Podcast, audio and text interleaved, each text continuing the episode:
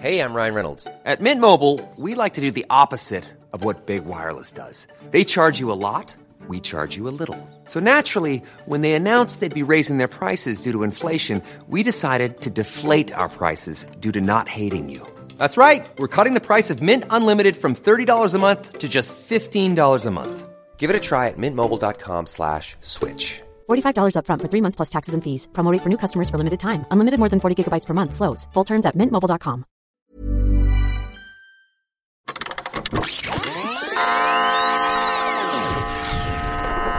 Hello and welcome to I'd Sooner Forget This, a podcast where guests share with you an artifact from their past. Like when I was 19 and I wrote a poem called A Poem About Bricks, which went like this Bricks, bricks, bricks. Red and brown, used for walls, used for houses, used for vandalism, and thrown at mouses. I'm Daryl Smith, and with me today is comedian Chris Chopping. Hello. How, how much research did you have to do into bricks to come up with that? I think I looked at a brick and thought, these are the uses for them. Well, that's, that is, we can't all be struck by the artistic muse as strongly as that uh, at every turn. and I think I looked at the word houses and thought, what rhymes with this? Mouses. yeah, mouses, a word which doesn't even exist. And that's what Shakespeare was doing. So he made up loads of words, didn't he? So you're in a good in good company. Uh, Chris, what have you brought with you today? Uh, I have brought my blog that I wrote in my twenties under the name That Idiot Chris Chopping. blogspot.com. Blogspot. Yes. That's a blast from the past. Isn't it though? It's still all there in the history of the internet, and it's. I mean, it's a terrible name as well, isn't it? That idiot Chris Chopping. That is immediately like the kid at school going, "Oh, I'm an id- I'm so wacky. I'm, I'm an I- I'm an idiot. I'm an idiot. I am." Um, because I just had didn't know anything better to call it. Yeah. But, yeah, it's really bad. Um, so, what article are we going to look at first? Oh, well, right. I mean, this is, I've printed out a whole sheaf of it. This is not all of the blog, but it is a depressingly large amount given that I wrote this blog over the course of about a decade. and I've really accrued very little. But there's a, an, uh, let's look at the, like, the very first article that I wrote, uh, which, as an aspiring slash struggling comedian, I am embarrassed to say I titled Eddie Izzard Should Have Died Young. I mean, that is a bold statement. It's a heavy start, isn't it? It's quite a powerful, you know, thought provoking title. It's yeah, it's really embarrassing. It's really bad because Eddie Izzard is brilliant, isn't he? You know, on balance, and I think he'd done a couple of disappointing videos uh, that been a bit underwhelming. And I thought if he if he'd have died before releasing these, better for everyone Wow. which I don't think he's done a lot of good work for charity. He's done a lot of political campaigning, and he's also, you know, been bloody funny. Uh, subsequent to this, I think I was maybe jumping the gun a little bit. Well, I'd love to hear it. Uh, what all of it? Well, certainly hear the start.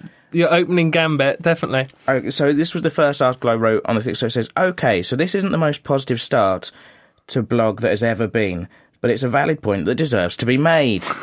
Eddie Izzard has passed his peak, and there is no way back now. Please understand that I am a big fan of Eddie's work. I used to watch his videos religiously. I spent about a year of my life in high school talking like him, not deliberately, but because I watched his shows so often. Eventually, my family picked up on how great he was too. My cousins borrowed Dress to Kill. My nana had her own copy of Glorious. Imagine how self satisfied I felt when we had the family round for Christmas and everyone wanted to watch the Eddie Izzard Circle video that I had got for Christmas. I secretly congratulated myself on having the best taste in the room. Imagine my embarrassment when the video I had so looked forward to left my entire family fighting off yawns and struggling to keep their eyes open. Eddie was dull. I couldn't believe it. All the mannerisms were there, the long drawn out style of his speech was still in place. What happened to all the funny bits? Why did he have to keep asking the audience to remind him where he had got to? He never used to do that. He used to take poetic flights of fancy, then drag the audience back to where he wanted them. He never needed their help before. They struggled to keep up with him. Still, I told myself, it's probably no more than a blip. Next time round, he'll be back on form, no worries. Sadly, Sexy was no better.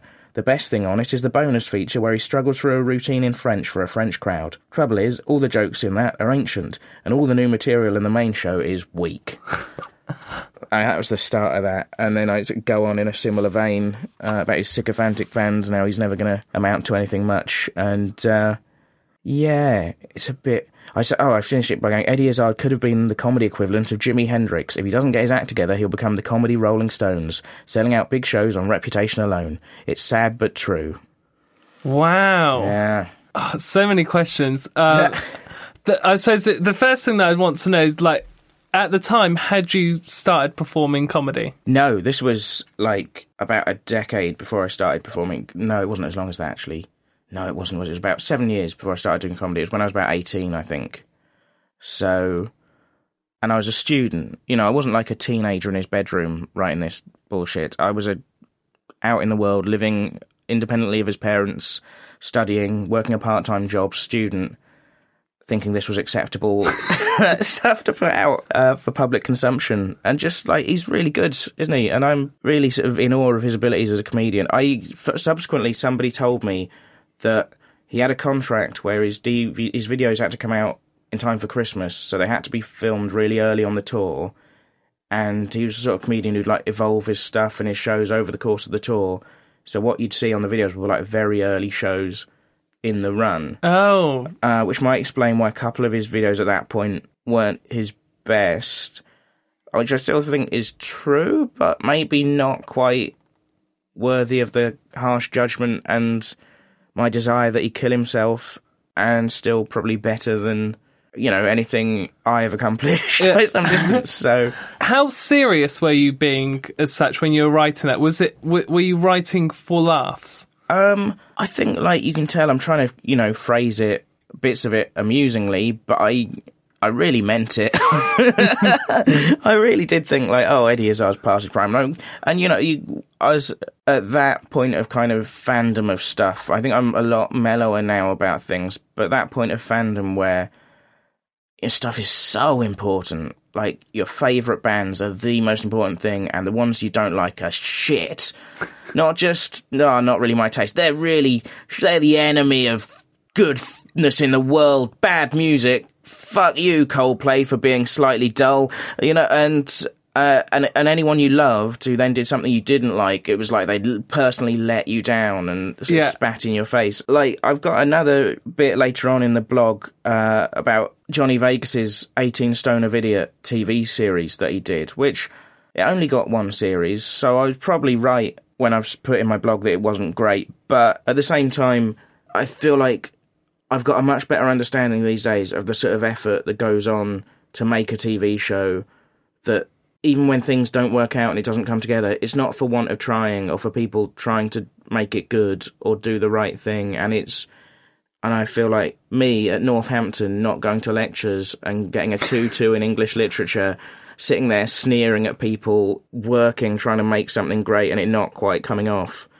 I'd call it 18 stone of mediocrity. uh, um, which again, it's like, who am I to say anything about that to anyone? So, yeah. At the time, did you have hopes to do stand up? I genuinely, at the time, I just don't think I thought that comedy, I would have loved to have done it in the same way that you might want to be a pop star or a footballer, but I thought it was no more likely. Do you know what I mean? Yeah. And I, and I'd never lived anywhere where there was like a regular comedy club where I could go and see live comedy regularly. My idea of comedy was these geniuses that you see on the telly come up with a new hour every year and put it out on DVD, and that's who the comedians are. And I didn't realize you could kind of do 20 minutes in weekend clubs and, you know, earn a living that way. I didn't realize you could go and do open mic nights and start out doing five minutes and learn your craft. And I just thought these people were just geniuses who just kind of had never been bad, had never had to learn it. What I really thought at the time I could do was, and why th- one of the reasons I was writing this blog was I thought maybe I could be a newspaper columnist. Do you know John Diamond? Don't think so. No, John Diamond. He was Nigella Lawson's husband, and uh, basically he died of cancer, and he wrote a book called. Uh, see because cowards get cancer too, or something, something like that about his experiences. And he was he became quite famous at the time because he wrote this series of columns in the Times mm. uh, about his experiences of having cancer and what that all that was like. and so he became quite famous for that. But I didn't read any of those. I was reading him in the Express and at, round at my grandma's house because that was her paper that she used to get regularly. So uh, I, I've writ- I wrote this article kind of in praise of him, but there's a, this horrible paragraph in it where I just go, I'm talking about uh, that I wanted to have my own weekly column in a daily paper. and I go, I first, I first realised that this was the pipe dream for me, reading the columns in the Daily Express at my grandma's house. Topaz Amore was amusing. Martin Samuel was very funny, if a little too focused on sport. Top of the pile, my favourite of all was John Diamond what a horrible sort of bland middle class aspiration. like, oh, I hope I could get write a column in the Daily Express expressing banal opinions. I'm, I'm, sure Martin Samuel and Topaz Amore are, are, lovely people, but God, they shouldn't be a hero, should they? Any. Uh, uh. So, was John Diamond your biggest influence writing? um, well, the thing was, it was kind of years earlier that I'd read, read been ri- reading those articles at my grandma's, so it might have had some sort of influence on my writing. At the time, I was reading probably a lot of uh, the NME, music journalism.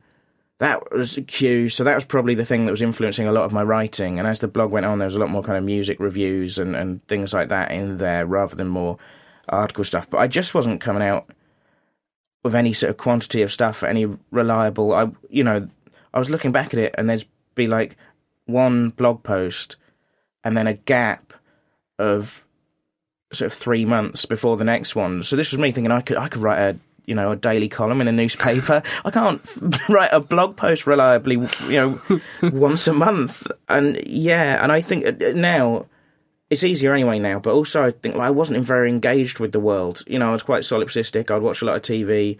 Now I could like just go on the news app on my you know smartphone and, and go, oh, that's annoyed me. I can write about that, or I can bash the Tories, or I can, you know, write about this thing, or I can get passionate about that, and then I can do something a bit more like I could probably quite easily, you know, if I had the desire, write a lot more stuff.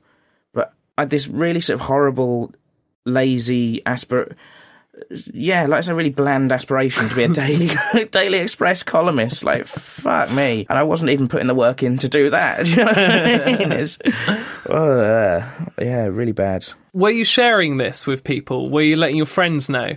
Um, I think I was, you know, it was on the internet, it was online.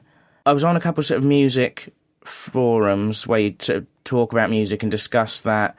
And I was probably sort of putting a link on there and letting people know. Maybe if I put something I was particularly pleased with, I might have linked to it on Facebook. But I don't think I was sort of necessarily encouraging. I think my dad read some of it. I don't think I was necessarily encouraging my student mates to kind of get on board with it. You know, I think it was very separate. Sort of, I'll just write this on my own and then sort of you know, go back and play Mario Kart with them and not really bring it up. It's weird. There are bits that I, I was obviously quite proud of some of the writing, and there's bits now that I kind of go, okay, well, I was trying to be funny there, and that kind of came off, and that's quite nice and enthusiastic. That's nice kind of music review or whatever. But I obviously at the same time was a bit dubious about just trying to get my mates to look at it. Yeah. You know, that would have been a bit uh, exposing. Do you know what I mean? Yeah. So who were you hoping would find it then? Oh, you know, the general populace. um, you know, the masses who are crying out for some decent content, aren't they? They certainly there were there. There's a lot. There wasn't Netflix at the time. You got to remember. So people were very bored and lonely. Uh, and I imagine, you know, I thought they were going to read all these brilliant things, but like I say, it was so sporadic and so scattershot. And I think if you are going to write a blog, and I'm not saying that anyone should, there's probably enough content on the internet now, guys. But if you are going to write a blog, it's probably a good idea to have some sort of focus. Do you know what I mean? I used to write a blog very mm. at the very similar time. It was on Tumblr, similar kind of articles as well. Mm. And then you say like you need a focus. I never had a focus, mm. but it does feel a little bit like podcasting has filled that same space. Yes, and it's evolved in a similar way because at the start of podcasting, there's a lot of people just going, "Whoa, I guess we'll talk about the papers, or we'll just have a bit of banter, and that'll that'll do." This is a new format. We don't know how it works. You don't know how it works. You'll take what you're given, and. Um, but now you look, and unless you're really sort of massive and successful, you can't really get away with that. If you're trying to find, you've got to find a sort of a niche and hope people go, oh, that idea appeals to me, or I already like that thing they're talking about, so I'll listen to them talking about it. And it's the same with blogs. I think like I had to think about what I would do now if I was going to like because it's still there. I could still start adding entries to it, and I had two ideas of what I would do if I was going to try and reanimate this blog, and I. I'm not going to do either of these things because I don't have the inclination or the time or you know, I'm a big procrastinator, but I go out with a vegetarian who doesn't eat eggs or cheese. So, one idea I have would be the carnivore's guide to vegetarian dining, right? Which would be to kind of review restaurants and cafes and things from the perspective of being there with a vegetarian. Do they have things that I can enjoy? Do they have things that she can enjoy? Is the vegetarian stuff interesting enough that even I might want to try it? Or is it very much kind of we can't eat any of our good stuff, you have to have the veggie burger? You know, are they good? If they do a fry up and my girlfriend says I don't want the eggs, will they go, that's fine, you can have an extra sausage? Or will they go, well, you can you can exchange it for a sorry looking half a tomato and that's your lot? Do you know what I mean? Yeah. Kind of just are they amenable? Are they uh, and I think there might be not a big market. I don't want to like. I'm not saying like this would suddenly take off and be a success, but I think that'd be a bit more focused than what I was doing. Yeah. The other thing that I thought about doing, and this would be very much a passion project, and would be of no interest to anyone, um, from what I can imagine, would be an album by album review of every album Paul McCartney has made since he left the Beatles, and extra articles about Paul McCartney and Wings, um, which is just because I'm a bit obsessed with them at the moment. But again, like I don't think there's a big market for that, but at least it's a bit more focused. And if someone Google's Wings, they might come across that and go, "Oh, this is interesting," rather than just like who's gonna read this blog that gets updated once every three months with a gig review of a small band in Cardiff, followed by a movie review of something that's no longer in the cinemas. And I, I like I did really weird, shonky things. Like I had this thing called Leaders of the Three of the Free World. No, Heroes of the Western World Right. which was really sporadic, and it was just deliberately silly, botched, really brief biographies of celebrities. I don't know what the point of them was, but it's it's clearly me trying to be funny or find an outlet for something. But it's so it's emblematic of just I was trying throwing everything at the wall. Do you know what I mean? There's Yeah. no consistency or anything. But it was like so. Chris Packham was one of these heroes of the Western world, the former presenter of the Really Wild Show and governor of Hong Kong. As well as having double jointed thumbs, Chris really is wild about animals. His favourite animal is goose liver pate. right, so, I mean, you see what I've done there with the governor of Hong Kong thing. The governor of Hong Kong was called Chris something, and so I've gone, I'll just conflate those two people, pretend they're the same man for no reason. Like the jazz uh, trumpeter Cozy Powell was the next one, so it's like brilliant jazz musician and fascist, best known for his famous Rivers of Blood speech almost immortalised in song by the Beatles when they wrote a song about Cozy's garden after it appeared on BBC programme Ground Force. The song's lyric ran, I'd like to be sipping my tea in Cozy Powell's back garden in the shade, but at the last minute the band changed the lyric for one about octopuses. The original version can be found on the Beatles Anthology Volume 3. I mean, what is that? I don't know what that is. It's just lies. But I think that's that's very much um, that's the early stages of joke writing. Well, that is joke writing. They're jokes. It, well, yeah, they are. I mean, they're not useful ones. There's no. I don't know what I can do with that. That's uh, yeah, just kind of Co- Cozy Powell, Enoch Powell. Those are similar names. Let's conflate those two people and pretend they're for nothing. I don't know. but it's interesting because you've you've done that, and then uh, as you said, that's now sandwiched in between a music review, Yeah. and then you criticizing another comedian. Like it's Yeah. none of it. There's no focus. No, no, really sort of scattershot all over the place. And there's a review of a of a the Burger King Dark Whopper, which was a burger they brought out to promote the Dark Knight movie. Uh, I mean? What's the what is any of this? It's really weird, and it's Say hello to a new era of mental health care.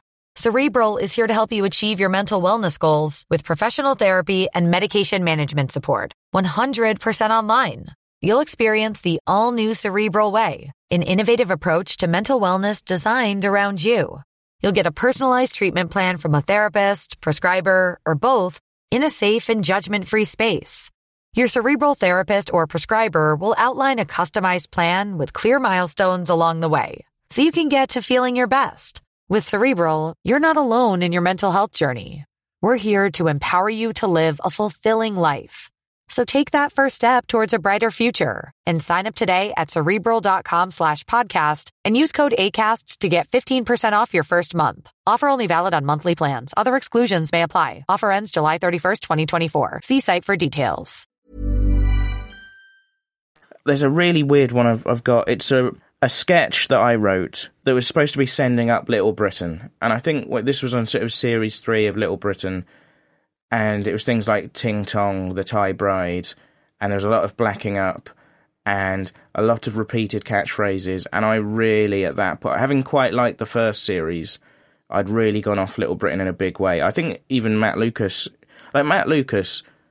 Uh, from what I can tell, is a really lovely man. He, I did a tweet once about Come Fly With Me, saying, Oh God, Come Fly With Me, the new series from the guy from Little Britain is on tonight. That's going to be awful. It's going to be fucking awful. Um, and Matt Lucas, I didn't put at Matt Lucas, by the way. I wasn't trying to direct it at him. I was, it didn't occur to me that he would see it. Um, but he kind of went, so it went, Oh, sorry, sorry to hear you feel that way. We worked really hard on it. oh God. Um, and I sort of, I thought, oh no, I'm going to give come di- fly with me a chance now because I feel bad. It was it was bad, but but that doesn't necessarily justify my shitty attitude. Do you know what I mean? And but and I think even Matt Lucas has said the third series of Little Britain they were a bit lazy and there were bits that were a bit these days you wouldn't get away with and you wouldn't do. I was trying to be. Can I like read you bits of Oh, this please do. sketch? It's so what I've done, uh, I've done it in this very satirical, clever, clever, knowing style. It's called Tiny UK. Right. So I've written a sketch and wanted to get some opinion on it. I think it is edgy and dark and different and gloriously un-PC. right. It is a sketch to be performed by two people. One of them should be tall, thin, and camp. The other should be short, fat, and bold. They are not, I repeat, not Matt Lucas and David Walliams, and you would be very wrong to jump to that conclusion. Although now I think of it, I suppose there is a passing resemblance. You see what I've done, Daryl? It's very clever. I've alluded to Little Britain there, using my wit. Um, I love how you've alluded to it and then you've then explained the joke. yeah, I've really underlined it and undermined it in one fell swoop. So that's good. It's always good to do that in your writing. Uh, anyway, David dash dash dash. I mean the tall one, clever. He's a policeman who likes dressing up in women's clothing. There aren't any other people living locally who enjoy doing the same. In fact, he is certainly the only transvestite in the area. you can see. I think you can see already what I was what I was doing with that. Um, the short, fat one plays a detective inspector who doesn't like to see any of his PCs behaving in a manner that he considers a bit puffy. I've just done air quotes around that. Uh, in fact, he if he does see such a thing, he reacts in a way that involves bodily functions and hilarious consequences.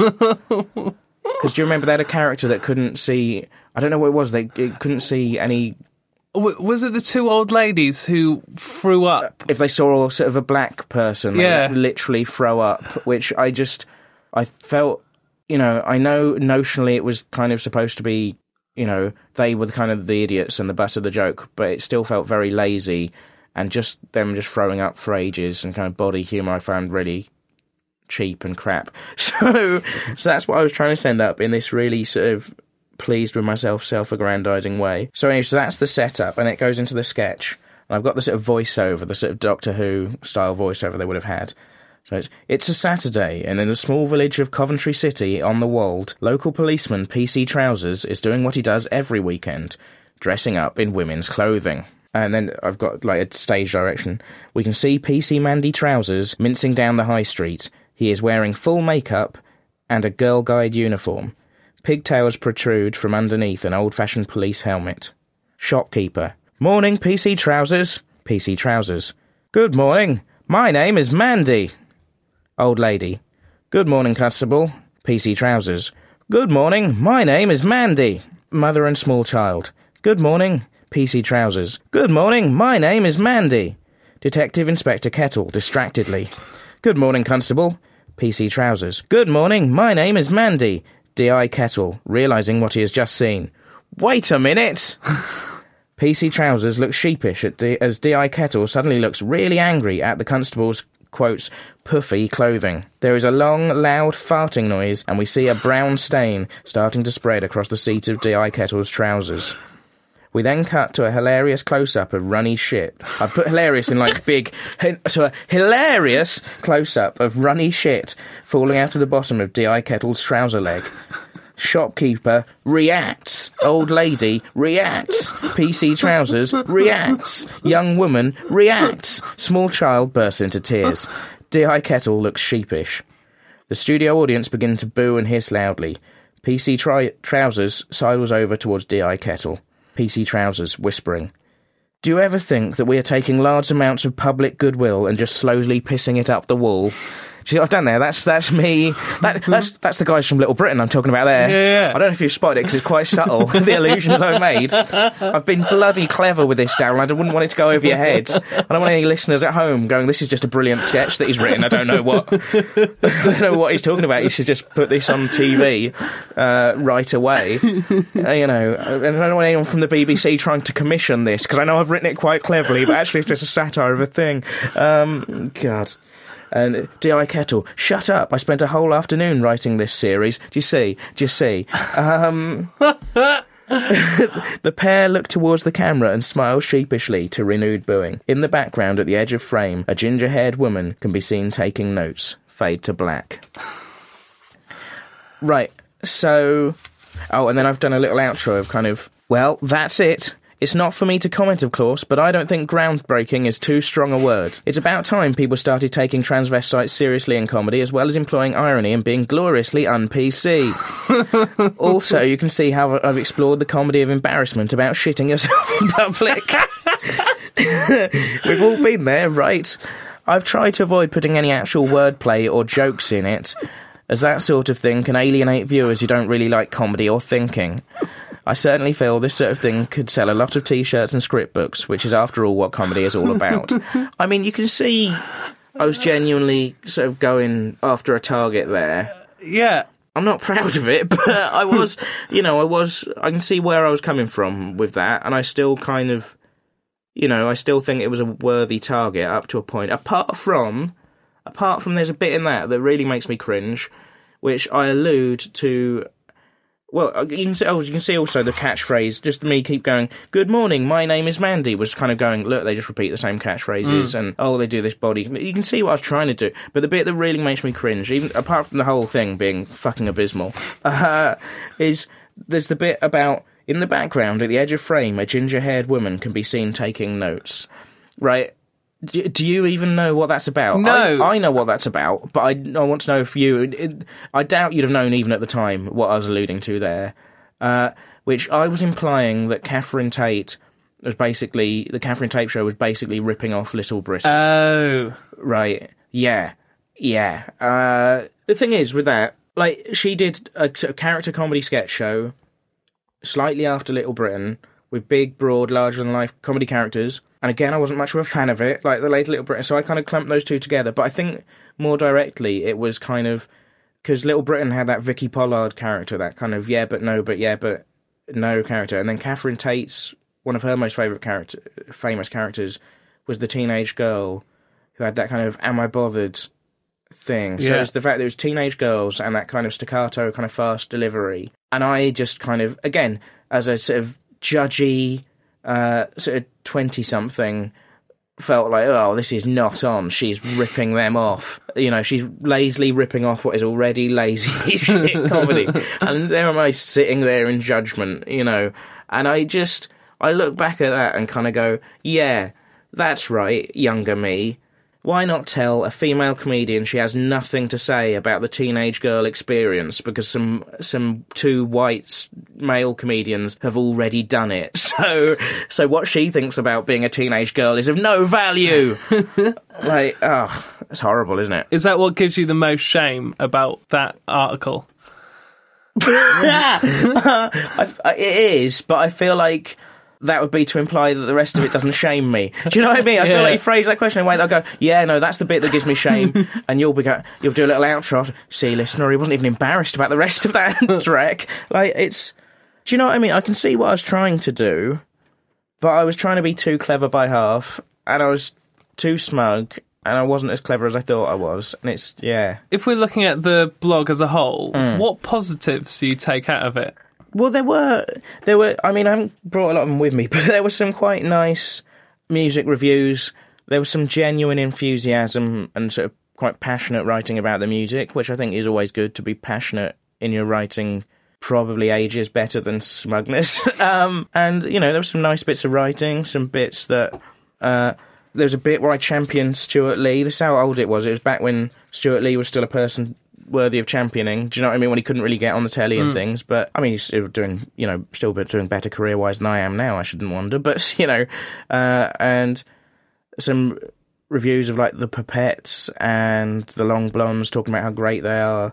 Uh, breaks. So all that, all the kind of more positive stuff, and and some of the stuff where I've slagged things off, but I've been quite witty about it. I think there are some bits of writing that are, that aren't bad. I don't think, and there's also some bits where I was trying to be funny that has come off better or worse to varying degrees. But there are some bits that I kind of go, oh, no, that was a funny. Not so much things like that sketch, but like there's funny bits in the writing where I go, no, that actually was kind of a funny thing, and and then towards the end there's a whole section called the Cider Diaries, which was me and my friend spent a year drinking 365 different types of cider Wow. Yeah, and and they were delicious for the most part. Uh, but I started blogging that quite intently, and my idea was that if I blogged that consistently through the through the year, I could then kind of approach sort of like a Dave Gorman style or Danny Wallace style challenge book, you know, the year of the cider or whatever, you know. I, all this sort of we spent a year drinking this many ciders and, and talking about some of the adve- adventures and experiences that I've thrown up, talking about and reviewing the different ciders, maybe have some side sort of pieces in there about how cider's made and everything else. So I, th- I really thought like that could be a good book, and I think, you know, probably some of the writing in that holds up. I think it's still a nice idea. Unfortunately, I kind of I was working two jobs at the time and spending a lot of time drinking cider, and that is not conducive to getting a lot of writing done. And also, so I was doing most of the blog round at my friend's house, and then after sort of cider 33 is as far as it gets, and then my mate's laptop got nicked. So, and I didn't have time to be round at their house drinking cider and then go back to mine and type it up and work two jobs, and it just fell by the wayside. But I think that could have been quite good actually. And I'm not going to read any of that out. I'm going to let people continue to believe it might have been quite good. Um, and then after that, that's pretty much where the blog ends as well because I've got two the, the two last articles in the blog. The penultimate article is called What I Did on My Holidays, and it's an article just expressing my enthusiasm for stand up, which I just started doing. And I actually this article was also published on the Chortle website where he extracted a really clunky joke, which I reinstated for my own blog post. Uh, but otherwise, he published that. And the fact that that's the penultimate article says to me, right, you found a different way to express yourself that maybe you were more suited to, maybe not. But like, that you found this new thing and you didn't need to be occasionally returning to this blog and, oh, I guess I'd try and do something creative. I actually had sort of an outlet for all that stuff. So, looking at the blog overall, h- how have you felt rereading it?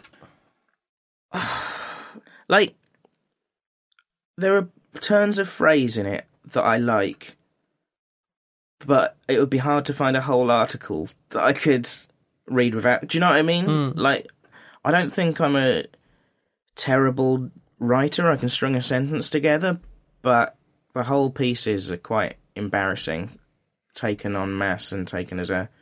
Does that make sense? I mean, and Yeah. like some of the music review ones, I actually look back and went, okay, they're all right. That's nice. But yeah, kind of. I almost feel like like some of this stuff, it's like kind of going, it's embarrassing, but it gives me an, an opportunity to, to explain and justify. Do you know what I mean? Like, I'm sorry, Catherine Tate, you are actually quite a talented writer and actress. And I'm sorry I implied that you shouldn't be able to write about teenage girls because Matt Lucas had done it already. Like, what the fuck? And, you know, I'm sorry, Eddie Izzard, probably good you're alive and that. Sorry, Johnny Vegas. You've done lots of great work, and I'm sure you tried really hard on that TV show, even though it didn't really pan out. Do you know what I mean? Like, Yeah. just. Uh, Are you happy that you did it? the blog, Yeah. um, you know, it probably got some bad ideas and habits out of my system as a writer. It probably, you know, anything that you're doing creatively keeps your mind ticking over. And ultimately, it hasn't done me any harm, has it? So that's probably it's probably fine, isn't it? That I did it. It probably is good to have done to have been writing something. I mean, there's no reason why I couldn't have just written it in a notebook and not shared it with the world.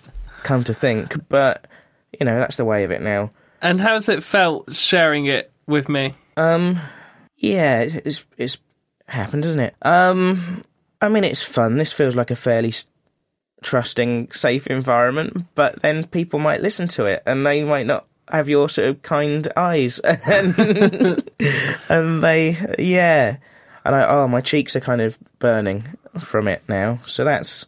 I thought it was going to be fine, and now I feel a bit, ugh What makes you feel that way? just I've read quite a lot of Dross, haven't I? I've read quite a lot of Dross, and I and I've told you it's Dross, and at no point have you corrected me and gone, no, no, I think actually that was Overlooked Genius. So definitely, I was definitely right in my in my assessment of it, which is a shame. Um, I think you know I'm trying to say that I had good intentions and that there were some good ideas and some and some nice sentences in there. So I'm trying not to kind of feel too awful. If you could go back in time and speak Mm. to yourself the day that you began this blog, is Mm. there anything that you would have liked to have told yourself? don't be such a cunt about it. Um, that's not that's not me saying that to you. That's me. That's what I would say to myself. I, no, I just yeah, just just remember that probably if someone makes a TV show that you don't like, there's probably worse stuff happening, and and you know Eddie Izzard might do some stuff down the line that's quite good, and probably don't tell brilliant creative people to kill themselves, and and don't share that little Britain sketch with anyone. I see what you're trying to do. I do. I do appreciate what you're trying to say, but I mean, it's it's a bit clumsy and it won't be appreciated in your own lifetime. Once you're gone, sure. Uh, people will go, "Yeah, you really had a point about Little Britain series three. that was a worthy target of vitriol."